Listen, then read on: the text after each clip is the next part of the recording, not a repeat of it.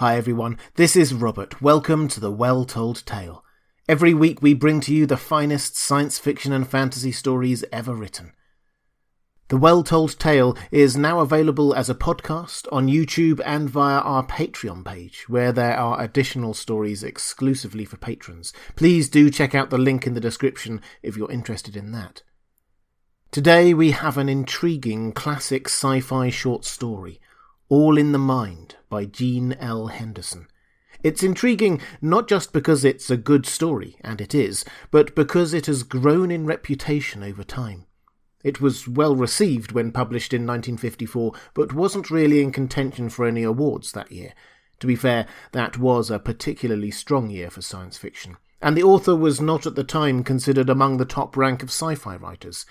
But now you find it increasingly appearing in anthologies, perhaps because it asks a simple but fundamental question What makes us us? So pull up a chair, relax, and enjoy All in the Mind by Gene L. Henderson.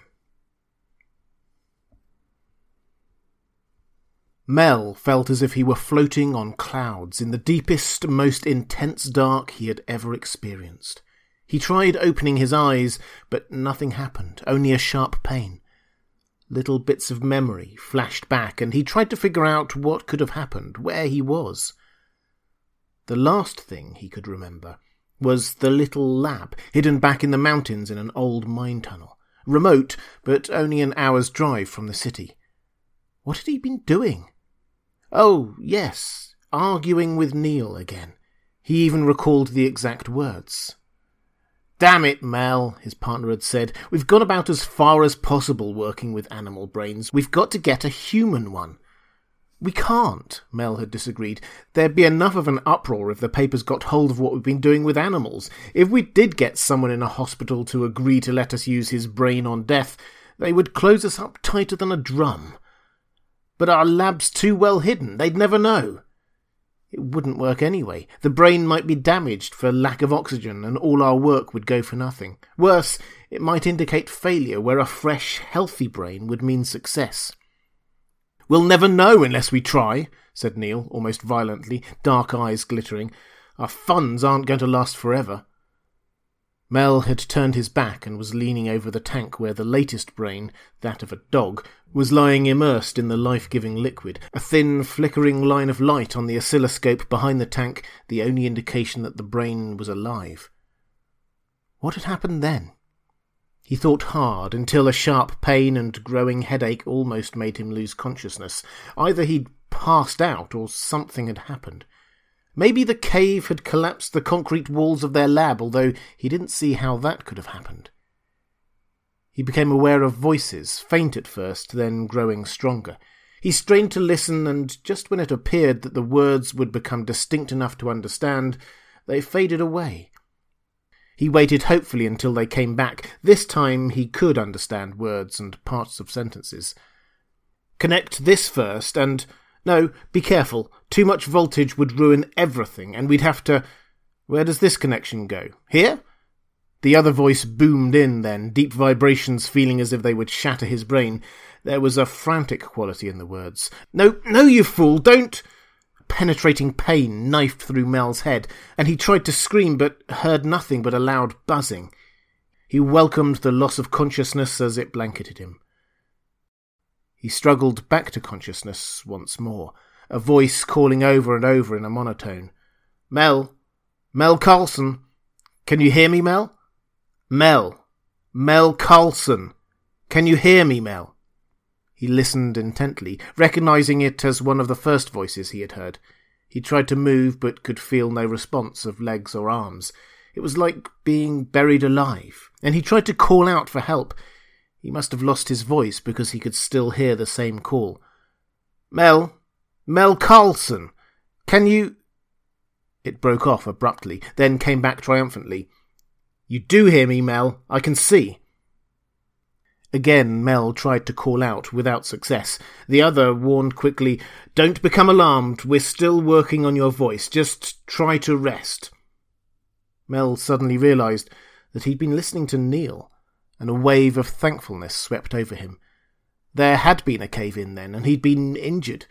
Neil was speaking again, a note of professional regret in his voice. I'm sorry it had to happen this way, but there was too much tied up in the project to lose now. A growing realization and horror began to seep through Mel's mind. Neil continued after a brief pause. The sine wave jumped. I see you must realize now. I had to do it, Mel. After all, you aren't dead, you know. Just your body is gone. Your brain may live for hundreds of years. Why, just think, you'll be able. Oblivion again claimed Mel. Once more, Mel was floating on clouds, and this time the sensation was exhilarating. He tried moving his arms and legs to see if he could swim through the velvety darkness, but failed. A faint glow began to appear ahead of him, and a low rumble of voices began to echo throughout his mind. Full realization of what had happened swept over him, and he struggled to retain his sanity. The voices were louder, and he recognized that of Neil, who was saying, Is conscious now. Easy on the voltage, remember last time. A brief pause, then louder. Mel, I see that you hear me. Listen carefully. I've tried out several of my own theories. That's why you can hear. And in just a moment, I'm going to give you eyesight. We're having trouble with a voice. The light began growing in intensity and hurt his eyeballs. Mel remembered then, depressed that he had no eyes of his own. Even at the thought, he tried to shut his eyes, which only caused his brain to ache more. He tried completely relaxing in an endeavour to capture the floating sensation once more. Ah, that's better, approved Neil's voice. I see that the brainwave has smoothed down. If you'll just accept what's happening, Mel, we should be able to work together. Figures began to form in the white mist. As they became stronger but out of focus, he saw Neil bent over a control panel, carefully making adjustments and glancing frequently at the leaping line of green light across the scope in front of him. He felt a surge of hate sweep through his brain and saw the green line jump violently. Neil's hand jumped instinctively towards a red covered switch. At the same time, he flashed a glance towards a tank that was barely within the range of Mel's vision. He realized almost at once that it must be the same one in which his brain was resting. The full, sickening realization of what had happened hit him, and he almost went over the blackout line. Then Neil's face loomed square in his direction, and hate, the most intense he had ever experienced, brought that green line that represented his brain's output up to full level. His brain sent impulses out to the nerve ends that had controlled his arms and legs. They felt as if they were still attached to him, but paralyzed.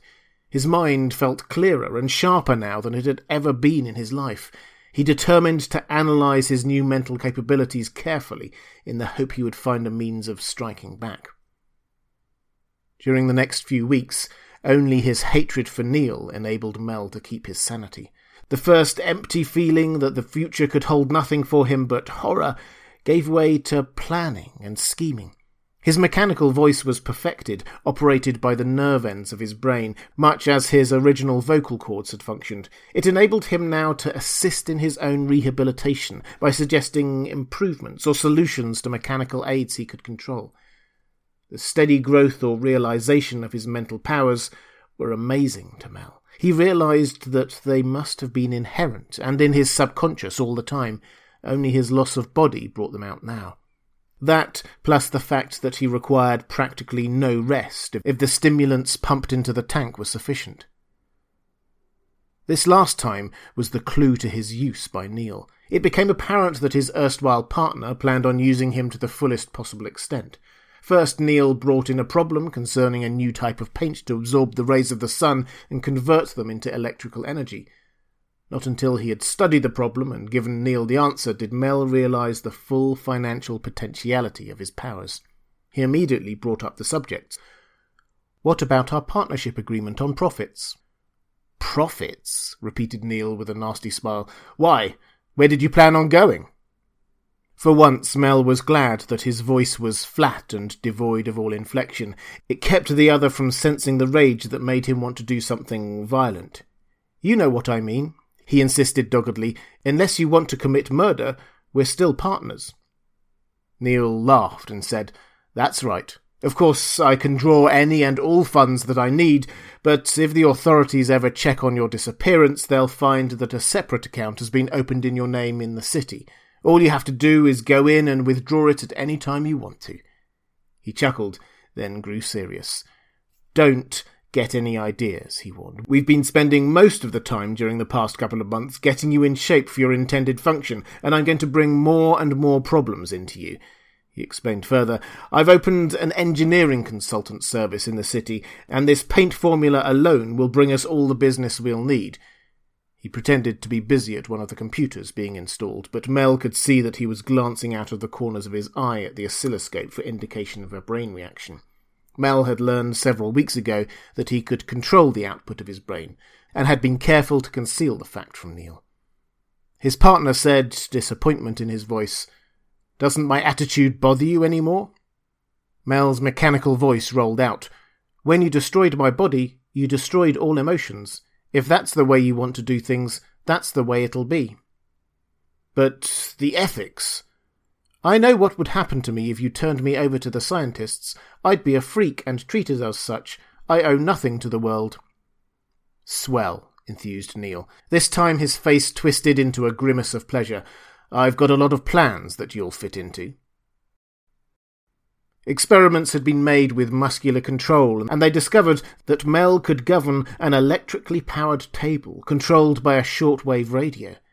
Another eye that could swing in a 360 degree circle had been mounted on it and broadcast its information to Mel's optical circuit. A mechanical arm had also been installed on it, and Mel spent long night hours when the lab was quiet perfecting his control over it. Before long, he was as much, if not more, proficient with it than he had been with his own arms. He began laying his plans. The first thing he needed was a weapon. Getting his control cart out of the cubicle was easy, since Jenkins, the only assistant allowed in the entire laboratory, had left his keyring lying on a table one morning. It had been but the work of a moment to wheel over, pick them up, and then conceal them. Jenkins had spent a frantic hour in search, but finally went into the machine shop to make up a new set. He had first cautioned Mel against letting Neil know, almost fawning in his gratitude when Mel promised.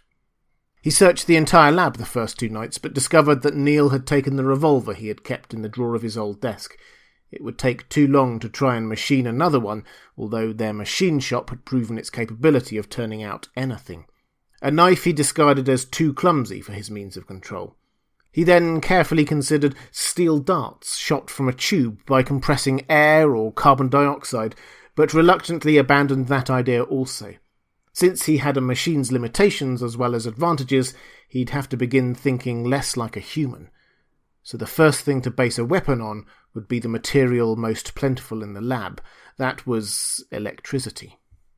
Once determined on the line of his endeavours, he briefly marvelled again on the still unexplored potentialities of his brain. The weapon would be mounted on his own cart, and electricity would either be broadcast or self contained. For mobility, he decided on a power pack. The weapon itself evolved so easily that he wondered why no one else had thought of it before now. Special type condensers built a battery charge up to over a million volts for a split second. This charge, invisible until it hit an object more solid than air, was contained in a very narrow beam by strong screens of opposite polarity. The entire sequence of operation was almost instantaneous, and the bolt was more in the nature of an electrical projectile than a continuous beam. He decided that the unit, resembling a flashlight, could be mounted in a concealed spot under his eye so that it could be fired at whatever he might be looking at. Now that he had a means of defending himself, Mel felt more at ease, but at a loss for his next step. Merely eliminating both Jenkins and Neil would gain his revenge, but what then? He could always notify the authorities, but mentally flinched at exposing himself to the world as a freak and being at the mercy of the morbid curiosity of millions.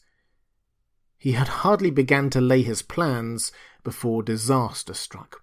Neil came in early one morning and had Mel begin working on a problem concerning a new type of steel that would combine structural strength with the lightweight qualities of aluminium. Mel energized his calculators that were electrically practically part of his brain. He briefly wondered why Neil appeared so restless, wandering around the room with his hands behind his back, studying everything. Then the problem became so intriguing that he completely forgot that anyone was in the room. His first inkling that anything was wrong was when Neil straightened up from the cart with a twisted smile on his face and exclaimed, Ha! Mel's first startled conjecture was that the other had discovered the special weapon. He tried to rotate the lens so that the weapon would point at Neil, but could see by other stationary lenses in the room that the one on the cart remained motionless. The same was true of his mechanical arm. In fact, the entire cart was dead. I pulled the main power fuse, said Neil, a slight smile on his face. I suppose you thought you were getting away with it completely. Not positive as to how much his partner knew, Mel decided on silence as his defence. The smile disappeared from the other's face, and he continued slowly. Something must be wrong with your reasoning. I knew something was up when the power company's statement showed an unusually high increase in power consumption. From there on, it was easy to read the meters at night myself and then the next morning. What were you up to, anyway? Mel still maintained his silence. Okay, if that's the way you want it, said Neil more harshly. He walked to the end of the tank, and Mel felt his brain telegraphing warnings to severed nerve connections not yet in use. Neil reached out to a valve Mel recognized as controlling the minute amount of chemicals that served to nourish the cells in his brain. Relays were connected to it that also regulated the injection of oxygen proportionately into the fluid. He turned it slightly, then began watching the oscilloscope closely. In a matter of seconds, Mel felt his usually sharp senses begin to dull. The oscilloscope blurred until, by great effort, he brought it into focus again. He saw that the height of the wavy line denoting the strength of his brain's output was abnormally low. Feeling all right? asked Neil in mock anxiety. He turned the valve back to its correct setting, and almost instantly Mel felt better. That's just a sample of what can happen if you force me to it warned the other. A little more of a turn, and that super brain of yours would be garbage. Only I wouldn't do that, of course. There are a few more experiments I want to make before your brain dies. Knowing the vicious nature of his partner, Mel decided to talk before the other goaded himself into some unplanned action. Don't forget the fable about the goose that laid the golden eggs, his voice rolled out. There's still a lot I could do for you, you know, or not do. He saw with relief that the anger receded from the other's face to be replaced by a look of cunning. I almost forgot, said Neil. I've another surprise for you. He went to a circuit near the master calculator that he himself had installed only several days ago. All the master components were open, a rheostat appearing to be the primary control. Mel had decided at the time that it had to do with voltage regulation of the calculator, since there had been trouble with it. Neil placed his hand on it, then turned his head in the general direction of the tank and said, Just in case you get ideas of not cooperating, I can use this for persuasion. He cracked the vernier just a trifle, and agony knifed through Mel's brain. It receded, leaving a slight ache. Not much voltage, Neil was saying with satisfaction, but judging from the way your brainwave jumped, I don't imagine it felt very good, did it? You win, was Mel's only comment, not wanting another jolt. Never before had he felt so helpless and completely at the mercy of another. He realized more and more that he had less defense than a newborn baby, which could at least kick and wave its hands. He could do nothing except try to retain his sanity and wait for his day to come.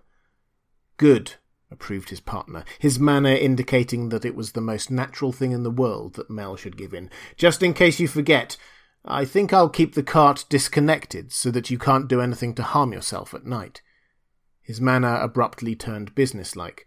Now then, that paint formula story got around, and we've got a lot of business to handle. Most of it's routine for you, but we'll drag it out and sock them plenty. A couple of items we'll copy after you've solved them and say it couldn't be done. Mel missed the cart more than he thought he would. It was much like the time when, as a boy, he'd broken a leg and had to stay in bed for several weeks. He was forced to turn in on himself. The real turn in the development of his mind, and above the level he had thought possible, came about as an accident one day. Resting with nothing to do, he had the full room in vision with the stationary lenses. A flicker of motion caught his attention, and careful waiting disclosed it to be a small mouse that had somehow gained access to the laboratory and then into his room. Welcoming any change in his routine, he watched as the small creature scurried around the room looking for something to eat. Several times Mel amused himself by causing the voice box to rumble, making the rodent scurry around madly for a hiding place until the imagined danger had passed. Eventually it became used to the noise, and not even talking affected it. It disappeared from sight for several minutes, and Mel had just begun to wonder if it had found a nest in the equipment when it reappeared on top of the calculator, near the electrical prod that Neil had used on his brain. Remembering the searing jolt it had given him, Mel watched anxiously as the mouse pushed an inquisitive nose into the still exposed components. He became more concerned as the animal became more intrigued.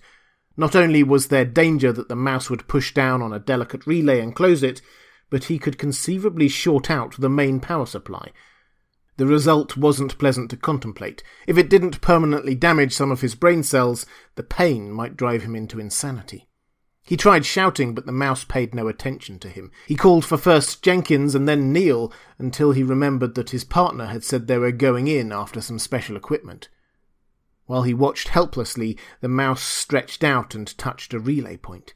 Instantly, pain knifed through his brain, and he became aware of a roaring sound that he realized was his voice blaring out. The extra loud and continued blast of sound had caused the mouse to withdraw nervously from the relay. Something about it had made him determined, however, and as Mel was barely recovering from the first jolt, the mouse moved back.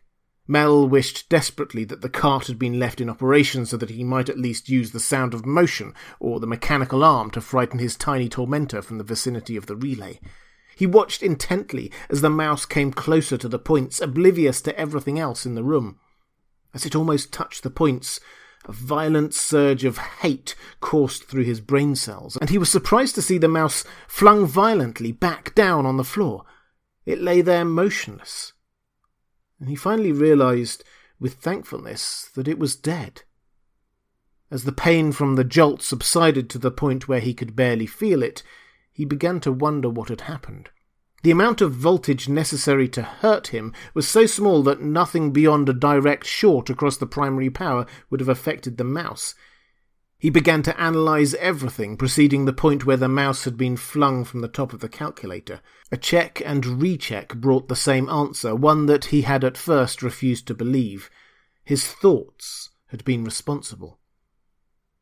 Further contemplation convinced him that while his thoughts had undoubtedly been responsible, his mental power had not been enough as pure brute force to accomplish the task, but must have struck at the rodent's brain itself. That would have been enough to convulse the animal's muscles and make it look at first as if some outside force had hurled it to the floor. The stolid Jenkins was somewhat perturbed when he found the dead mouse. But how could it get in here? he demanded querulously. Then, as if in sudden thought, and what could have killed it? Mel suddenly decided that it might be better if the other were set at ease, since Jenkins could dissect it if he became curious enough and might find enough to make Neil suspicious. I saw it yesterday, he said. I didn't say anything since it was interesting and was company for me. I noticed that it was moving more slowly today and seemed to be weaker. It must have starved to death. Nothing to eat in here, and he couldn't get out. Yeah, agreed the other, picking it up and throwing it into a waste paper basket. The explanation had evidently satisfied him, since he went about his routine tasks. After the excitement of his discovery had worn off, Mel began to cautiously test its potential. He carefully directed his thoughts at Jenkins and caused an instant reaction. For a brief moment, he felt a resilient pressure, as if something were pressing against his own brain. He instinctively pushed back harder and heard Jenkins yell as the opposing pressure collapsed. The assistant was leaning against a work table, a dazed look on his face. What happened? Mel asked. I don't know, said the first, pressing a hand to the side of his head. It felt as if something had hit me in the head. Now it aches a little. Guess I'll have to do something about this cold. He left, still holding a hand to his head. It was obvious that his newly discovered power could be dangerous, so Mel proceeded with his experimenting more slowly. Jenkins was still his only guinea pig, and he learned to gauge just when the assistant's resistance was about to collapse and reduce the intensity of his own probing accordingly. He was disappointed to discover that either it was impossible to read another's mind or that he hadn't discovered the method. However, he could roughly direct the other's thoughts. Jenkins had been becoming increasingly nervous, so Mel became even more subtle in his experimenting. He'd wait until the assistant was idle, and then either make him cross his legs or put one or other of his hands up to scratch his head. He finally became so smooth and accurate in his control that it lost most of its interest as a means of recreation. He began to extend his range. Wood and concrete offered no impediments at all, Metal, with the exception of aluminium, cut the intensity roughly about half.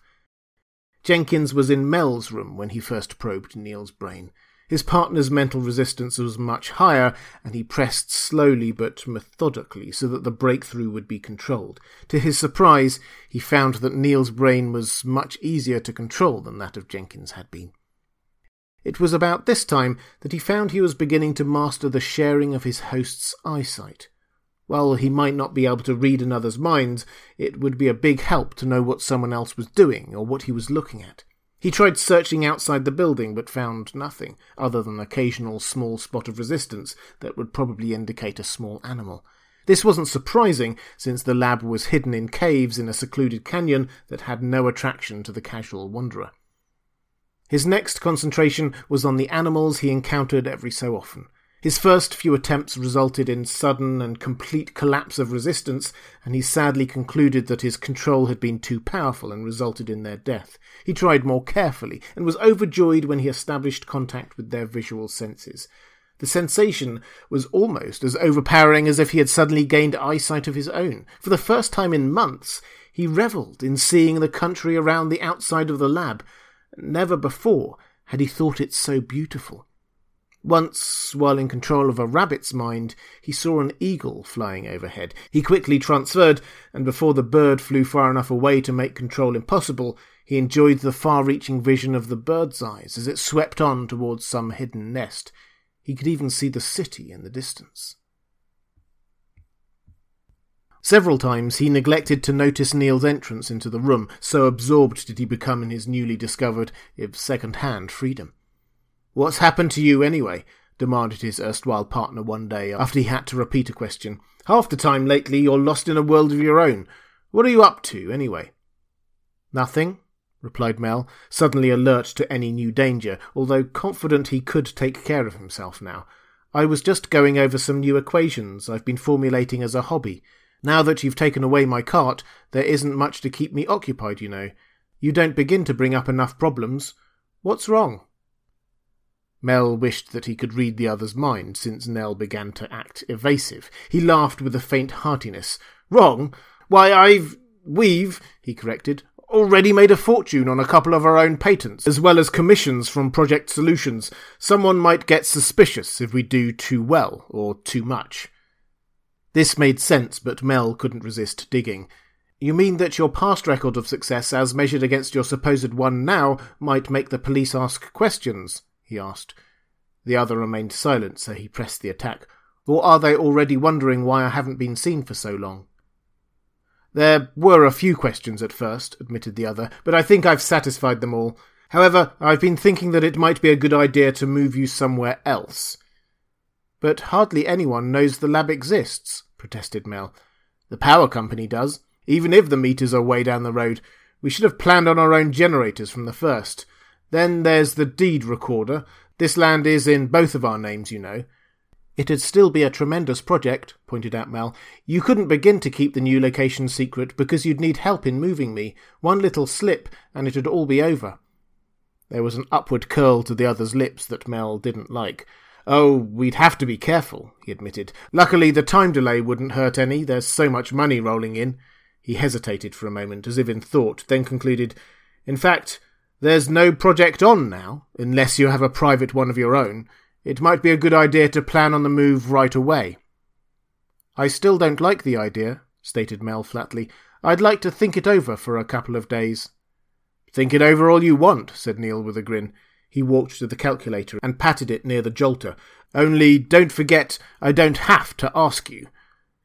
He waited almost hopefully, but Mel said nothing, content with the feeling of power and knowledge that, so long as he was prepared, the other could do nothing immediate to harm him. The time had come for action, however. Mel kept mental contact with his partner after he left. Neil went directly to the office and unlocked the central drawer of his desk. Then he began pulling out papers and scanning them rapidly, placing some of them back and keeping others out. Mel gasped to himself when he saw the bank statement and the amount of money deposited under the name of the partnership. That in Neil's personal account was large, but it was perfectly obvious, according to dates Mel could see through the other's eyes, that the transfer of funds had not been underway for long. As it now stood, they were both practically millionaires, but he knew Neil wouldn't be satisfied. Watching through the other's eyes, Mel had his vision switched from the desk to the drawer. He saw that Jenkins had just entered, mouth moving. He thought that he could read his lips just enough to make out his own name. Jenkins appeared to stop and listen to Neil, then his facial expression changed as his lips protested over something. Mel's vision then switched to another desk drawer that had been opened, and he saw his missing revolver nesting in it. Neil withdrew it and pointed it at Jenkins. The assistant stepped back, hands up as if to ward off a blow.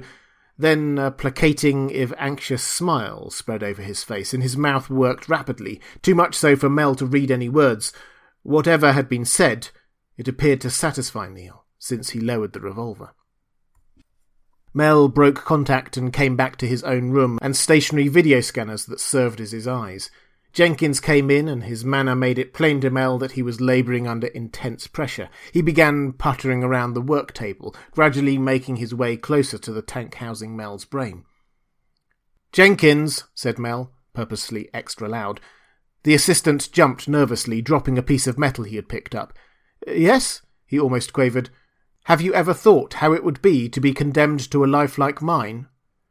Uh, no, not especially. Why should I? You helped put me here, you know. I was only following orders. I. All right, all right. I know Neil can force a person to do something, but you could help me, you know. How's that? Suspiciously. I'm not going to tell anyone anything, if that's what you're driving at.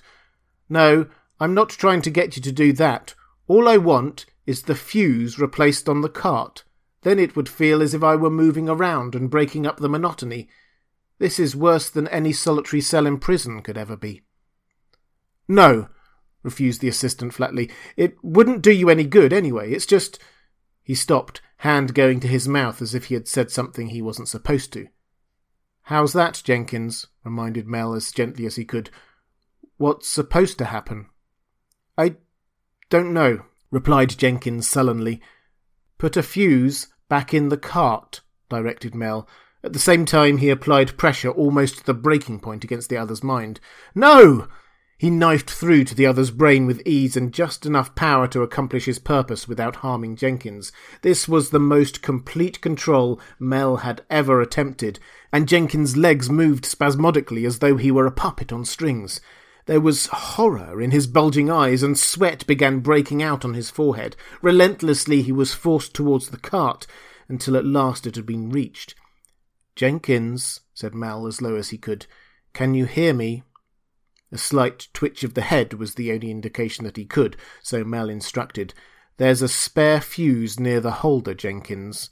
Take it out and place it on the primary circuit. Do that, and I'll let you go. If need be, I could kill you now. The fuse, Jenkins. He relaxed his hold slightly, but Jenkins made no attempt to comply. Mel continued, Remember the dead mouse, Jenkins? I did that. The fuse, before I lose my patience. He applied more power until the other's hand began moving unsteadily towards the cart.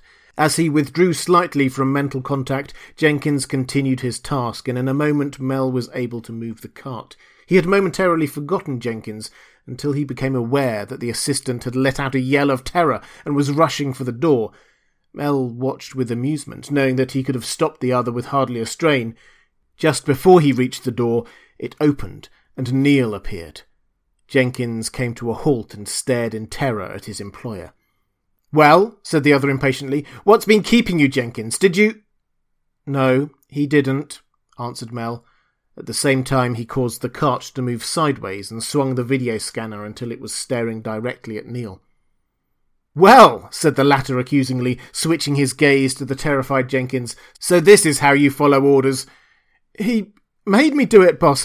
He made me, babbled Jenkins, as Neil, face set with determination, drew his revolver from a pocket. Before the astounded Mel could do more than gaze incredulously, there were two sharp cracks, and Jenkins slowly placed his arms around his stomach and rocked back and forth in agony before toppling over to the floor to lie motionless. Now, you, said Neil, swinging his revolver towards Mel's tank. Mel frantically stabbed his partner's mind, but could feel no pressure. Another shot rang out, and he felt a numbing pressure, seemingly from every direction, that could only mean it was against his physical brain itself. The shock forced him to use every bit of power he possessed to keep conscious.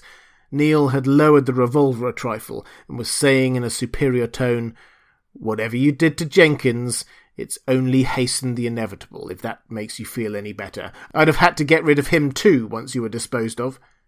He began raising the revolver again, and the dazed Mel instinctively relayed power to the cart. The eye had been pointing directly at Neil, and the only sound that indicated the energy gun had been set off was a slight hiss.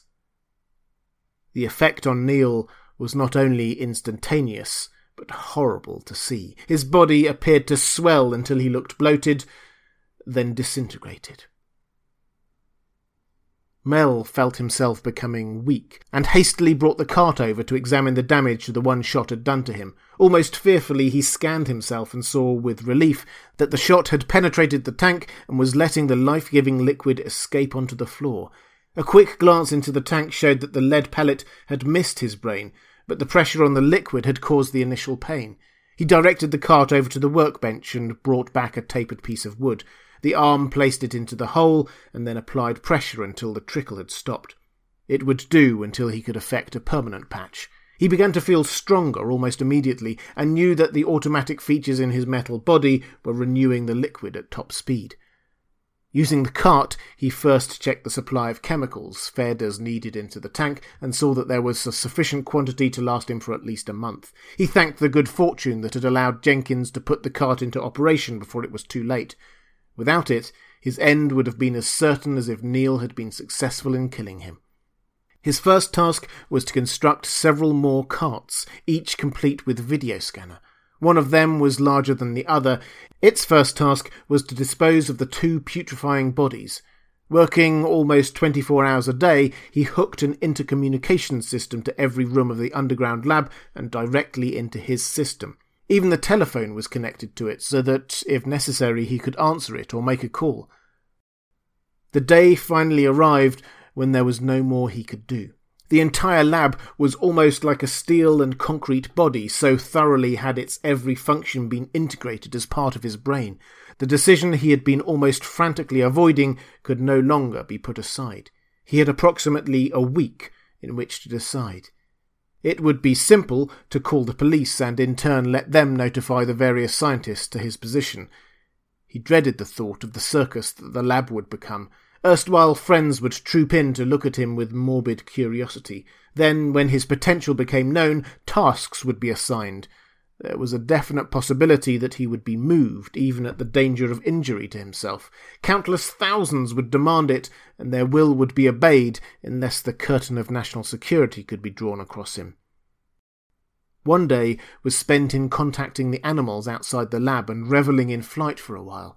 Then he sped through the countryside with a deer. There was a possibility that if the scientists moved him, his new tank would be shielded so that it would be impossible to enjoy himself as he now was.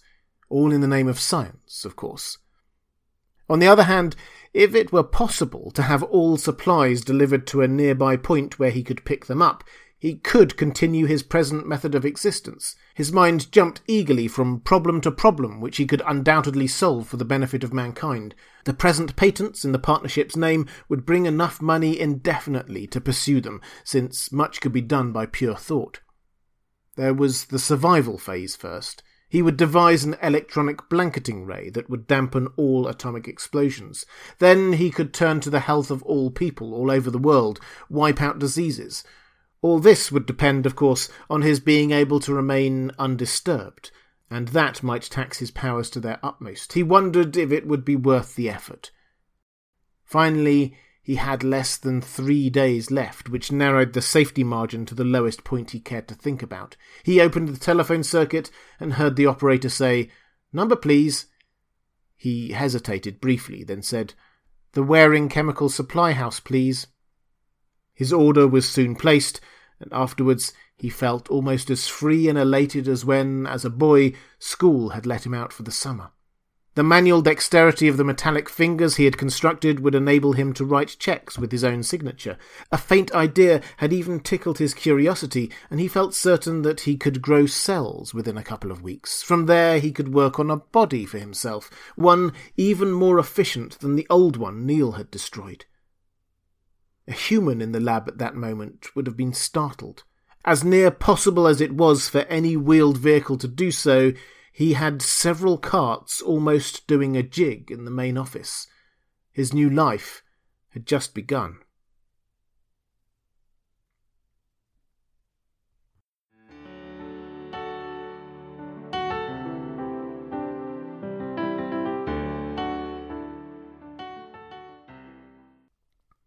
And welcome back.